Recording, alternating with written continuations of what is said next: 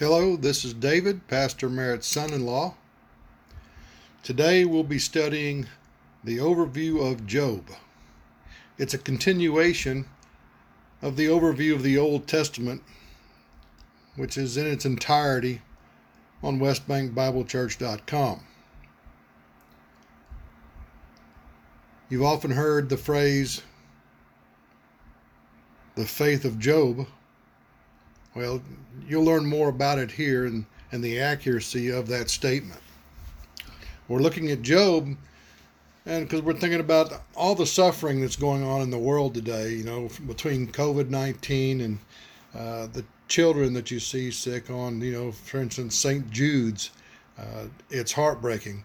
The suffering that my mother in law, Pastor Merritt's wife, just went through uh, with her cancer before passing a week ago, and dedicating this lesson to uh, to her uh, because much like Job, uh, through all of it and all the pain and anguish, uh, she had an incredible faith and she was ready to go to heaven and be with the Lord.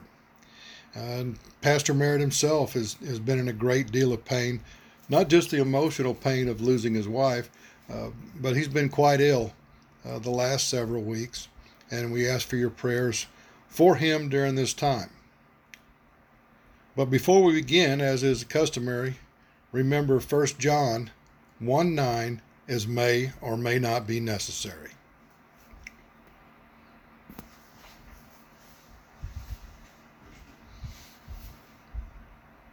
The Doctrine of Job.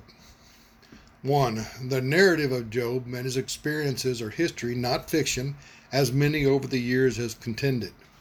2. This conclusion is required by the reference to Job elsewhere in the Bible. See Ezekiel 14:14 14 through 20 and Jeremiah 5:11. Ezekiel 14:13 and 14:14. Son of man, if a country sins against me by being unfaithful, and I stretch out my hand against it to cut off its food supply, and send famine upon it and kill its men and their animals. Even if these three men, Noah, Daniel, and Job, were in it, they could save only themselves by their righteousness, declares the sovereign Lord. Ezekiel 14:19 and 14:20. Or if I send a plague into that land and pour out my wrath upon it through bloodshed, killing its men and their animals. As surely as I live, declares the sovereign Lord, even if Noah, Daniel, and Job were in it, they could save neither the son nor daughter. They would save only themselves by their righteousness. Jeremiah 5:11 As you know, we consider blessed those who have persevered. You would have heard of Job's perseverance and have seen what the Lord finally brought about. The Lord is full of compassion and mercy 3. Job's homeland was somewhere to the east of Palestine, near the border of the desert. There are several indications that he lived in the patriarchal age in which we would today call Saudi Arabia. 4. Reason why most expositors believe Job lived just before or at least during the age of the patriarchs. The longevity of Job, the flourishing of true religion supported by special divine revelation before the Abrahamic covenant. Certain early social and ethnic features, such as the nomadic status of the Chaldeans, the patriarchal form of worship and sacrifice, landmarks mentioned, his name, Job, was a name prominent in the second millennium. BC, but not found in the first millennium. 5. Wycliffe writes The name Job occurs in the Berlin execration text from Egypt and, the, and in the Amarna letters, as well as the Akkadian text from Mari and Alalakh. 6. Best information would seem to teach Moses learned about Job from his Midianite father in law during his stay in Midian. Job's trials were taught from year to year, family to family, over a significant period of time, and finally recorded in writing by Moses even before he penned the first five books of the Old Testament. got a break there for an incredibly important point. So they're saying Job was written before Genesis. Okay, very interesting. Seven, that Job was involved early on in the angelic conflict is made clear in the first and second chapters of Job. Job 1 1 through 1 3. In the land of Uz there lived a man whose name was Job. This man was blameless and upright. He feared God and shunned evil. He had seven sons and three daughters, and he owned 7,000 sheep, 3,000 camels, 500 yoke of oxen, and 500 donkeys, and had a large number of servants. He was the greatest man among all the people of the East. 7.1 Job lived in the east of Palestine in what is now western Saudi Arabia. Job's first test. Job 1 6 through 122. One day the angels came to present themselves before the Lord, and Satan also came with them. The Lord said it to Satan, Where have you come from? Satan answered the Lord, From roaming through the earth and going back and forth in it. Then the Lord said to Satan, Have you considered my servant Job? There is no one on earth like him. He is blameless and upright a man who fears God and shuns evil. Does Job fear God for nothing? Satan replied. Have you not put a hedge around him and his household and everything he has? You have blessed the work of his hands, so that his flocks and herds are spread throughout the land. But stretch out your hand and strike everything he has, and he will surely curse you to your face. The Lord said unto Satan, very well, that everything he has is in your hands. But on the man himself do not lay a finger. Then Satan went out from the presence of the Lord. One day, when Job's sons and daughters were feasting and drinking wine at the oldest brother's house, a messenger came to Job and said, The oxen were plowing and the donkeys were grazing nearby, and the Sabeans attacked and carried them off. They put the servants to the sword, and I am the only one who has escaped to tell you. While he was still speaking, another messenger came and said, The fire of God fell from the sky and burned up the sheep and the servants, and I am the only one who escaped to tell you. While he was still speaking, another messenger came and said, The Chaldeans formed three raiding parties and swept down on your camels and carried them off. They put the servants to the sword, and I am the only one who escaped to tell you. While he was still speaking, yet another messenger came and said, Your sons and daughters were feasting and drinking wine at the eldest brother's house, when suddenly a mighty wind swept in from the desert and struck the four corners of the house. It collapsed on them, and they are dead, and I am the only one who has escaped to tell you. At this, Job got up and tore his robe and shaved his head. Then he fell to the ground in worship and said, Naked I came from my mother's womb, and naked I will depart. The Lord gave, and the Lord has taken away. May the name of the Lord be praised. In all this, Job did not sin by charging God with wrongdoing. Job's second test, verses 2 1 through 210. On another day, the angels came to present themselves before the Lord, and Satan also came with them to present himself before him. And the Lord said to Satan, Where have you come from? Satan answered the Lord, From roaming through the earth and going back and forth in it. Then the Lord said to Satan, Have you considered my servant Job? There is no one on earth like him he is blameless and upright, a man who fears God and shuns evil. And he still maintains his integrity, though you incited me against him to ruin him without any reason. Skin for skin, Satan replied. A man will give all he has for his own life. But stretch out your hand and strike his flesh and bones, and he will surely curse you to your face. The Lord said to Satan, Very well. Then he is in your hands, but you must spare his life. So Satan went out from the presence of the Lord and afflicted Job with painful sores from the soles of his feet to the top of his head. His wife said to him, Are you still holding on to your integrity? Curse God and die. He replied, You are talking like a foolish woman. Shall we accept good from God and not trouble? In all this, Job did not sin in what he said. Point 8. Materially prosperous and genuinely pious Job had continued for perhaps some 70 years in the manifest favor of God and men. 8.1. Then the sudden, well nigh total reversal of all his earthly circumstances introduced the great crisis that give Job's life special significance in the angelic conflict. 9. Out of the agony and enigma of his sufferings arose the complaint of Job. Job chapter 3.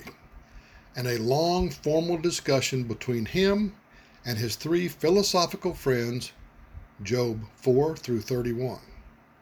Point 10. The debate served to demonstrate the foolishness of the traditional wisdom of the world, which led his wife and friends to false judgment that Job's sufferings were the consequence of a radical deflection from the protocol of God. 11. But it took the revelation of the voice of the Lord Himself out of a whirlwind, a revelation prepared for by the ministry of His young servant Elihu Job 32 37, to bring the anguished sufferer back to the peace of a humble and trusting devotion to his Lord, as Job 38 1 through 42 6 discusses that. 11.1 A sample of the message from the young Elihu, Job 32 2 and 32 3. But Elihu became very angry with Job for justifying himself rather than God. He was also angry with the three friends because they condemned Job and had not helped him think straight. Job 32 6 through 32 12. So Elihu said, I am young in years, and you are old. That is why I was fearful, not daring to tell you what I know. I thought age should speak, advanced years should teach wisdom. But it is the Spirit in a man, the breath of the Almighty, that gives him understanding. Therefore I say, Listen to me. I too will tell you what I know. I waited while the three of you spoke. I listened to your reasoning while you were searching for words. Not one of you has proved Job wrong. None of you have answered his arguments. Job 32:20 through 22. I must speak and find relief. I must open my lips and reply. I will show partially to no one, nor will I flatter any man. For if I were skilled in flattery, my Maker would soon take me away. Job 33 1. But now, Job, listen to my words Pay attention to everything I say. 33 3. My words come from an upright heart. My lips sincerely speak what I know. 33 5 and 6. Answer me then, if you can. Prepare yourself and confront me. I am just like you before God. I too have been taken from clay. 33 8 and 9. But you have said in my hearing, I heard the very words I am pure and without sin. I am clean and free from guilt. Job 33:12 through 21. Why do you complain to him that he answers none of man's words? For God does speak, now one way, now another. Through man may not perceive it. In a dream, in a vision of the night when deep sleep falls on men as they slumber in their beds. He may speak in their ears and terrify them with warnings, to turn man from wrongdoing and keep him from pride, to preserve his soul from the pit, his life from perishing by the sword. Or a man may be chastened on a bed of pain with constant distress in his bones, so that his very being finds food repulsive and his soul loathes the choicest meal. The flesh wastes away to nothing, and his bones, once hidden, now stick out.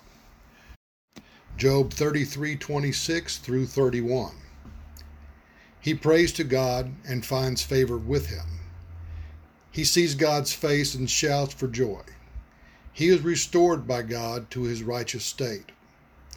Then he comes to men and says, I sinned and perverted what was right, but I did not get what I deserved. He redeemed my soul from going down to the pit, and I will live to enjoy the light. God does all these things to a man twice, even three times to turn back his soul from the pit, that the light of life may shine on him. Pay attention, Job, and listen to me. Be silent, and I will speak. Job 34 4 through 34 6. Let us discern ourselves what is right. Let us learn together what is good. Job says, I am innocent, but God denies me justice. Although I am right, I am considered a liar. Although I am guiltless, his arrow inflicts an incurable wound. 34 9 through 12. For he says, It profits a man nothing when he tries to please God. So listen to me, you men of understanding. Far it be it from God to do evil, from the Almighty to do wrong. He repays a man for what he has done he brings upon him what his conduct deserves. It is unthinkable that God would do wrong, that the Almighty would pervert justice. Job 34 9 through verse 33. For he says, It profits a man nothing when he tries to please God. So listen to me, you men of understanding. Far be it from God to do evil, from the Almighty to do wrong. He repays a man for what he has done. He brings upon him what his conduct deserves. It is unthinkable that God would do wrong, that the Almighty would pervert justice. If it were his intention and he withdrew his spirit and breath, all mankind would perish together and man would return to dust. If you have understanding, hear this. Listen to what I say. Can he who hates justice govern? Will you condemn the just and mighty one? Is he not the one who says to kings, You are worthless, and to nobles, You are wicked? Who shows no partiality to princes, and does not favor the rich over the poor, for they are all the work of his hands. They die in an instant, in the middle of the night. The people are shaken and they pass away the mighty are removed without human hand. His eyes are on the ways of men, he sees their every step. There is no dark place, no deep shadow where evildoers can hide. God has no need to examine men further, that they should come before him for judgment. Without inquiry, he shatters the mighty and sets up others in their place.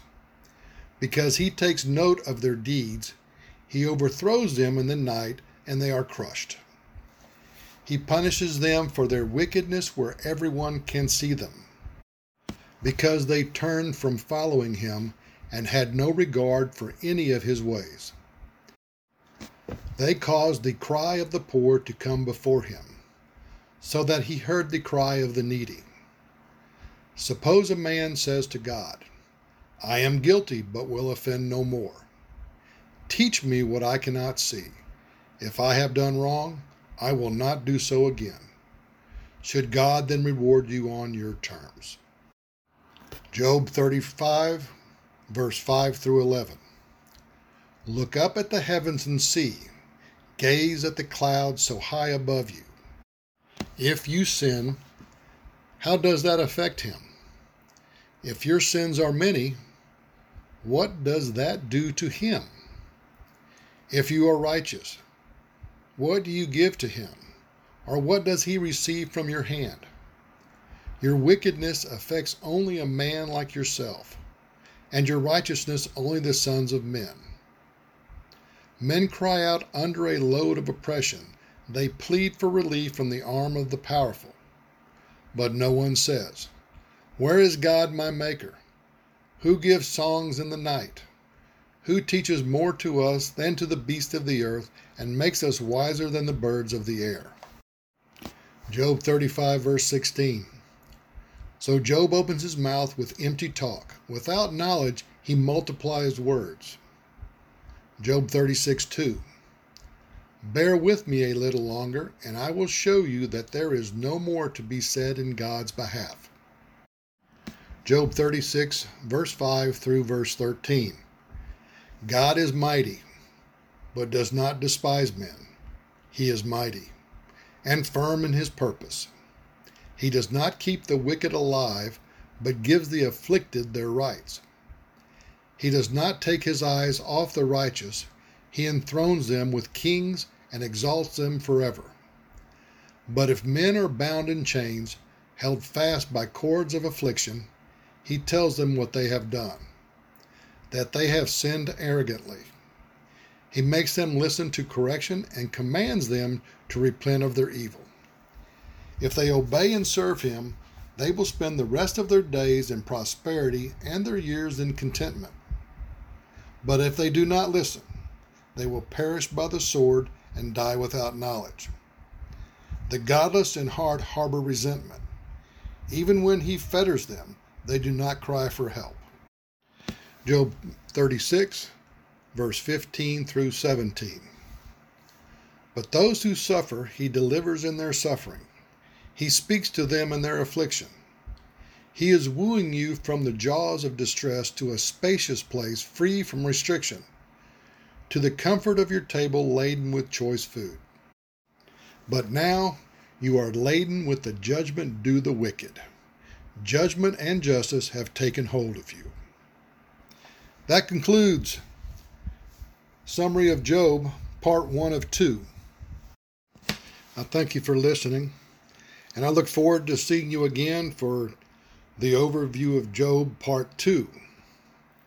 And you can find the entire summary of the Old Testament up on the website. I'm hopeful that uh, we'll see Pastor Merritt back in the first part of November. Uh, he needs to be on the mend a little more, uh, get some sleep and rest and get well. Please continue to pray for him during this time and, of course, all the time. But as we conclude, if there's any of you out there that don't have Christ as their Savior, please take the time to take advantage of the greatest value, the best bargain in the history of mankind. It's already been paid for you. It's free. All you have to do is accept Christ as your Lord and Savior. Again, thank you and thank God for loaning us Tommy Ruth Merritt for 85 wonderful years.